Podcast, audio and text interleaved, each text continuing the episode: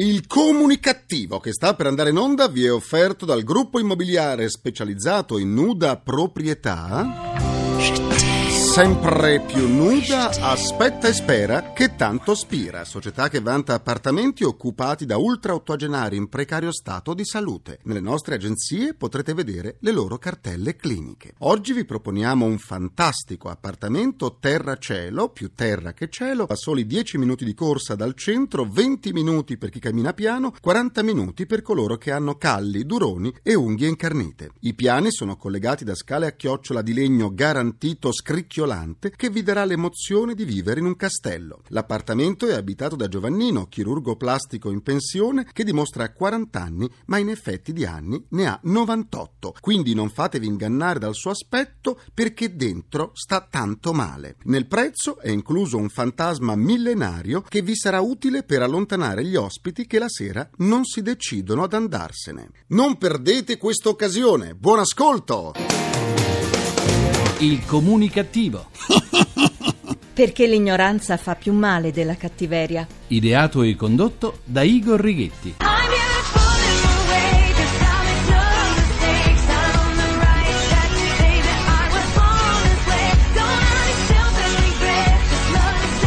Buona comunicazione dal vostro comunicativo di fiducia, Igor Righetti e bentornati alla nostra seduta radiofonica di gruppo di sana comunicativeria numero 1707 o 1707 o 1707. Ecco, sì. In democrazia ognuno è libero di manifestare il proprio pensiero. Ritengo però che il primo dovere di un giornalista sia informare senza imporre alcuna idea politica o partitica. Il giornalista, quello vero, insomma, deve essere prima di tutto super partes. Sta al lettore lettore, all'ascoltatore o al telespettatore farsi un'idea su un argomento in base alle informazioni raccolte. È chiaro che un'idea esaustiva e completa la si potrà avere dopo aver seguito più media diversi, in quanto ciascun mezzo di informazione racconta spesso soltanto una parte del fatto, quella più vicina a livello politico alla testata o all'editore. Va da sé che per avere un'idea obiettiva non bisogna avere il paraocchi, non può essere presa per oro colato soltanto l'opinione di una parte né si può scegliere un mezzo di informazione soltanto perché racconta cose che vorremmo sentirci dire. In Italia lo sappiamo bene, lo sappiamo bene! Se ci fossero le centraline per misurare la faziosità e la strumentalizzazione, esploderebbero. La macchina del fango per colpire gli avversari è sempre, ma sempre, eh,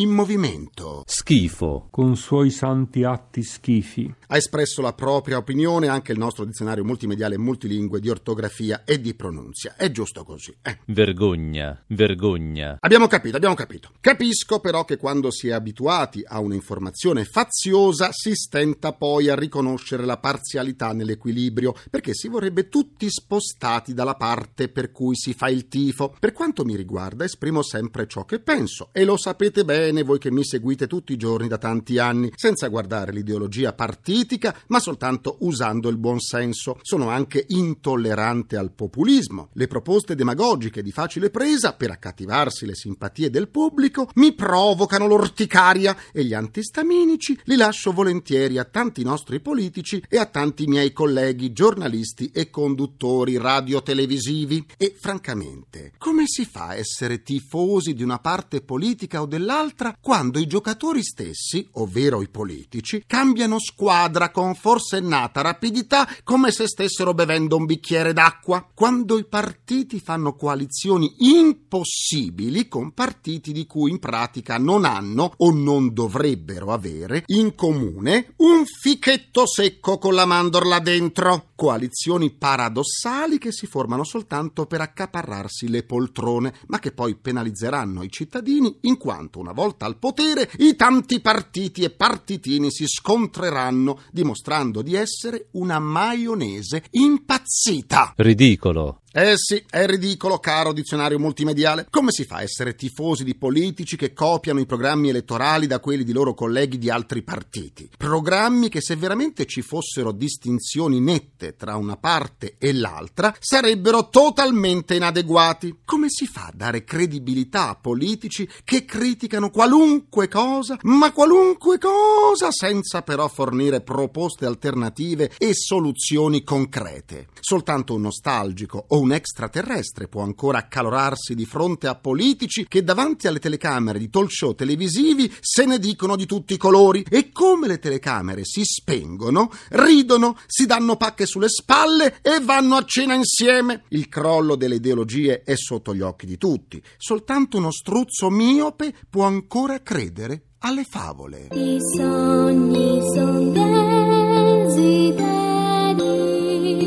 Continuiamo la terapia. La Cina, si sa, non è famosa per essere di manica larga. Adesso ha istituito il divieto di fumare in luoghi pubblici e questo è un bene. Il paese però è dipendente dalla sigaretta e conta più di 300 milioni di fumatori. Signore e signori, 300 milioni di fumatori. In precedenza il Ministero della Salute aveva già vietato il fumo negli ospedali. Il divieto si estende ora a ristoranti, bar, alberghi e mezzi di trasporto pubblici, ma non riguarda le fabbriche e gli uffici. Un divieto a metà quindi. Ma il paradosso è che la nuova legge non prevede sanzioni. No, niente. Un fatto bizzarro considerando il paese. Ma che caso? Ma che caso! Una nazione così rigida che istituisce il divieto di fumare nei luoghi pubblici senza però prevedere sanzioni di alcun tipo. Ma allora che legge è se chi la infrange non subisce neppure una multa? Rispettarla è lasciata alla buona volontà e al senso civico della popolazione. Sia mai, sia mai che i 300 milioni di fumatori cinesi possano smettere di fumare. Sia mai che possano diminuire le entrate dall'acquisto di sigarette. Eh! I diritti umani possono essere calpestati, ma guai, guai a perdere l'introito di un solo pacchetto di bionde. Del resto, se non fossero così, come potrebbero essere in cima ai paesi più potenti del mondo? Come?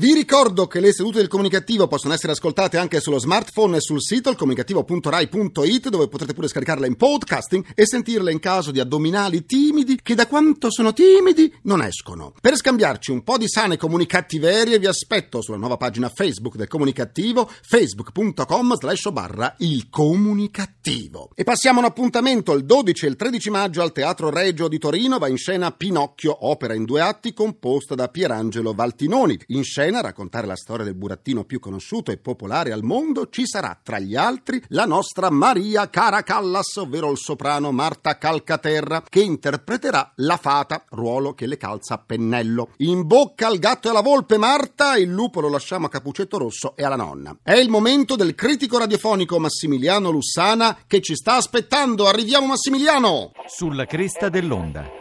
Massimiliano Lussana.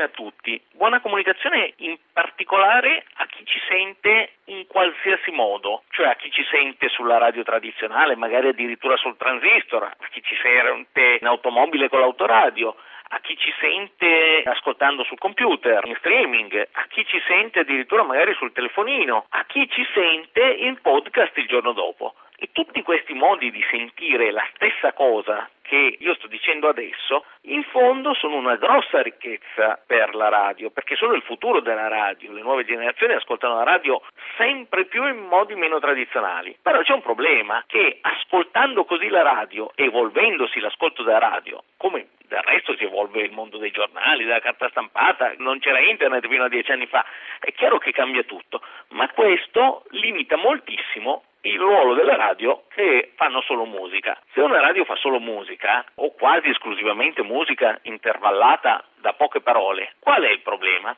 Il problema che addirittura può portare a seri problemi o a- alla morte stessa di quella radio che fa solo musica, che se io sono un ragazzo che ascolto musica su una radio, eh, magari c'è una canzone che non mi piace, c'è un cantante che proprio non sopporto, c'è l'ennesima riproposizione della canzone che ho appena sentito dieci minuti prima e non ho proprio più voglia di sentirla. E quindi se invece io lo ascolto alla radio sono in qualche modo obbligata a sentirla, tranne cambiare frequenza. Invece se con tutti i nuovi mezzi, le tecnologie che soprattutto i computer mi offrono, io posso farmi la mia playlist personale con l'iPod, posso addirittura ascoltarmi tutte le canzoni che voglio e magari vedermi anche i video mentre lavoro con YouTube. A questo punto è chiaro che la differenza fra farsi il proprio palinsesto personale a costo zero e invece essere costretto a ascoltare la radio, quelle che vuole farti sentire una radio, addirittura con la pubblicità in mezzo, addirittura spesso con un eh, DJ che dice cose magari normalmente moleste e spesso inutili e chiacchiericcio e cazzeggio puro a se stesso, la radio di pura musica o di musica intervallata da pochi contenuti non ha futuro. Però posso dire una cosa molto comunicativa e molto cattiva e credo che questo non sia affatto un male per la radio. Con la speranza e fra l'altro con l'auspicio di una radio migliore che nasce anche grazie alla morte della radio inutile, buona comunicazione davvero di cuore, ancora più forte, ancora più buona a tutti. Well, well, well.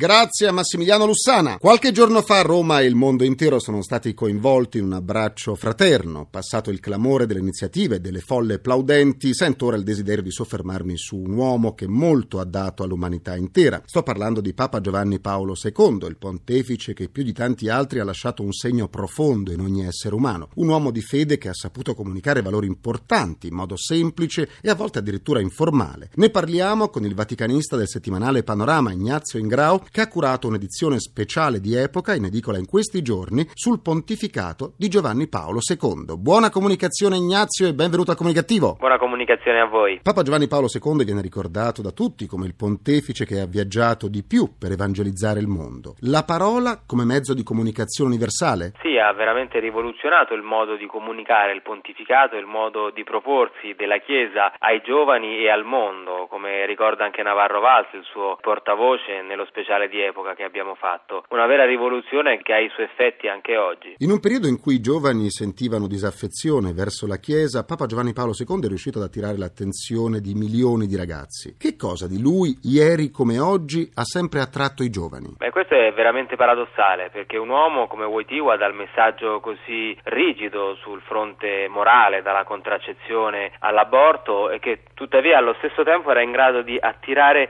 così tanto le folle e in particolare i giovani, Mm. probabilmente perché aveva la capacità diciamo, di mostrare un'autenticità del messaggio, ma anche sapeva utilizzare il linguaggio dei gesti eh, che è così importante nella comunicazione di oggi e quindi ha lasciato un segno anche su questo, ma poi ha lasciato un segno anche nella storia dal punto di vista della politica e di tutto quello che ha fatto e tuttavia rimane pur sempre un uomo controverso, tutt'oggi discusso. La beatificazione appena avvenuta ha segnato cifre da record sia per il numero di pellegrini arrivati a Roma sia per l'attenzione di tutto il mondo. Che cosa rende questo Papa immortale nei ricordi dei fedeli? Ma direi che questo Papa è sentito un po' come un patrimonio di tutti, non solo dei cattolici. E questo devo dire che poi a posteriori ha fatto anche un po' discutere rispetto alla beatificazione che è sembrata quasi la giornata dell'orgoglio cattolico, quindi che si è voluto insomma riportare a sé, avocare a sé eh, una figura da parte dei cattolici che invece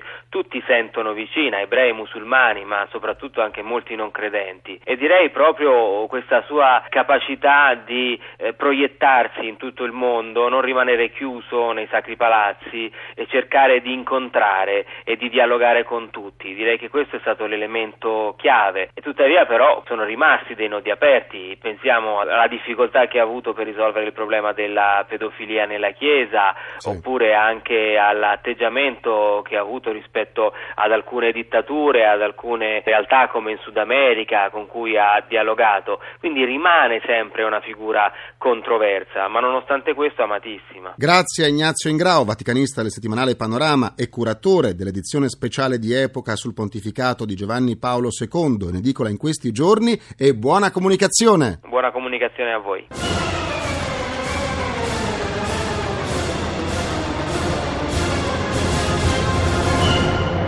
Mamma mia, che chiusura! Concludo anche questa seduta con il mio immancabile pensiero comunicativo.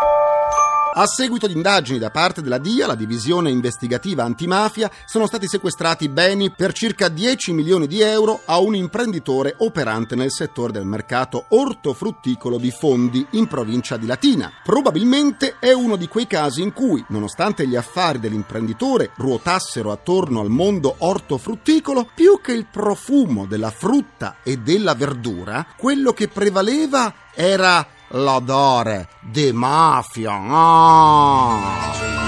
Ringrazio i miei implacabili complici Vittorio Lapi, Walter Ghetti, Carla Pagliai e Massimo Curti. Un ringraziamento a Francesco Arcuri. Alla console. Alla console c'è il nostro Harry Potter, Gianni Fazio. Vi ricordo che fino al 30 maggio la terapia del comunicativo andrà in onda soltanto il sabato alle 10.15 per lasciare spazio al Giro d'Italia. Per evitare di somatizzare le tante schifezze che ci circondano, potete sempre andare sul sito alcomunicativo.rai.it e ascoltare le sedute che vi siete persi. Vi aspetto domani alle 10.15 per la nostra terapia del sabato, sempre su Voce ufficiale di Radio 1, dove sei? Rai Radio 1. Eccola, la voce ufficiale di Radio 1 era andata a bere un bicchiere d'acqua. Buona comunicazione dal vostro portatore sano di comunicattiveria, Igor Righetti. Grazie, buon proseguimento e buona serata. Vi aspetto domani mattina.